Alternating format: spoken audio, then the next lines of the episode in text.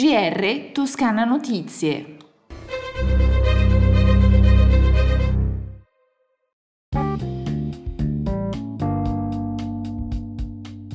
Una buona giornata dalla redazione di Toscana Notizie e bentornati all'ascolto del nostro giornale. La Regione comunica la lista delle stazioni di servizio che si trovano sulla rete autostradale e che dovranno rimanere aperte in occasione dello sciopero proclamato da alcune associazioni di categoria dei benzinai dalle ore 22 del 24 gennaio 2023 alle ore 22 del 26 gennaio del 2023. Allora vediamo l'elenco. Autostrade A1 direzione Milano-Napoli, Bisenzio Ovest, chilometro 280, Badia Alpino Ovest, chilometro 362. Autostrada A1 direzione Napoli-Milano, Montepulciano Est, chilometro 395, Arno Est, chilometro 321, Firenze Nord, chilometro 280. Autostrada A11 direzione Firenze-Pisa, Peretola Nord, chilometro 2, Autostrada A11 direzione Pisa-Firenze, Migliarino Sud, chilometro 79, Autostrada A12 direzione Genova-Roma, Castagnolo Ovest, chilometro 164, Autostrada A12 direzione Roma-Genova, Fine Est, chilometro 200 autostrada A15, direzione Parma-La Spezia, San Benedetto Ovest, chilometro 80. Ribadiamo, questa è la lista delle stazioni di servizio che troverete aperte sulla rete autostradale in occasione dello sciopero programmato da alcune associazioni di categoria dei benzinai dalle ore 22 del 24 gennaio 2023 alle ore 22 del 26 gennaio 2023.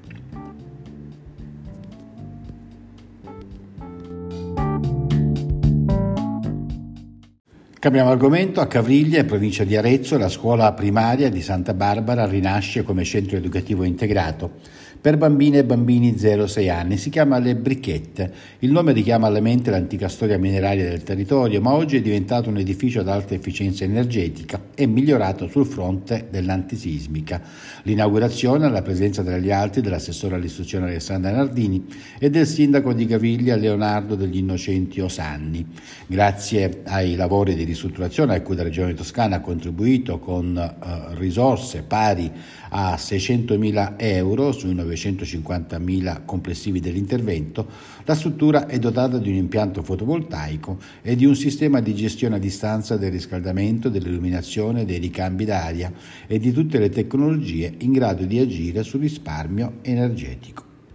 I dati ora sul coronavirus in Toscana, 80 nuovi casi nelle ultime 24 ore, 2 i decessi. Al momento in Toscana risultano pertanto 63.819 positivi. Di questi 248, 19 in meno rispetto a ieri, sono ricoverati in ospedale, 5, 3 in meno si trovano invece in terapia intensiva. L'arrivo della neve nelle località di montagne toscane non risolve la criticità di una stagione partita in ritardo e tra mille difficoltà. Dopo l'incontro a Roma, al tavolo convocato dalla ministra Santanché, al quale hanno partecipato il presidente Gianni e l'assessore all'economia e al turismo Marras, quest'ultimo ha inviato allo stesso ministero un quadro conoscitivo per arrivare a determinare il piano di sostegno invocato a gran voce dalle categorie direttamente coinvolte. Il dossier inviato dalla Regione al Ministero contiene l'inquadramento realizzato da IRPET relativo all'economia della montagna e all'incidenza sul PIL regionale, il riepilogo delle spese per investimenti dei gestori di impianti a fune, scuole di sci e strutture ricettive, un dato parziale anno 2019 e fatturato anno 2019 confrontati con i dati degli, dell'anno 2021, i numeri riferiti ai dipendenti degli impianti a fune e delle strutture ricettive ed altri dati conoscitivi.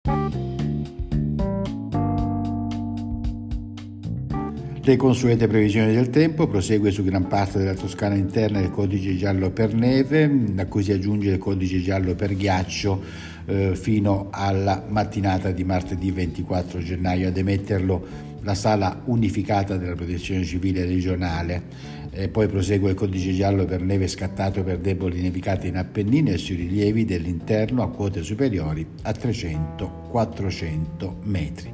Per quanto riguarda le temperature sono in leggero calo E con questo è tutto. Un a risentirci dalla redazione di Toscana Notizie e un saluto da Osvaldo Sabato.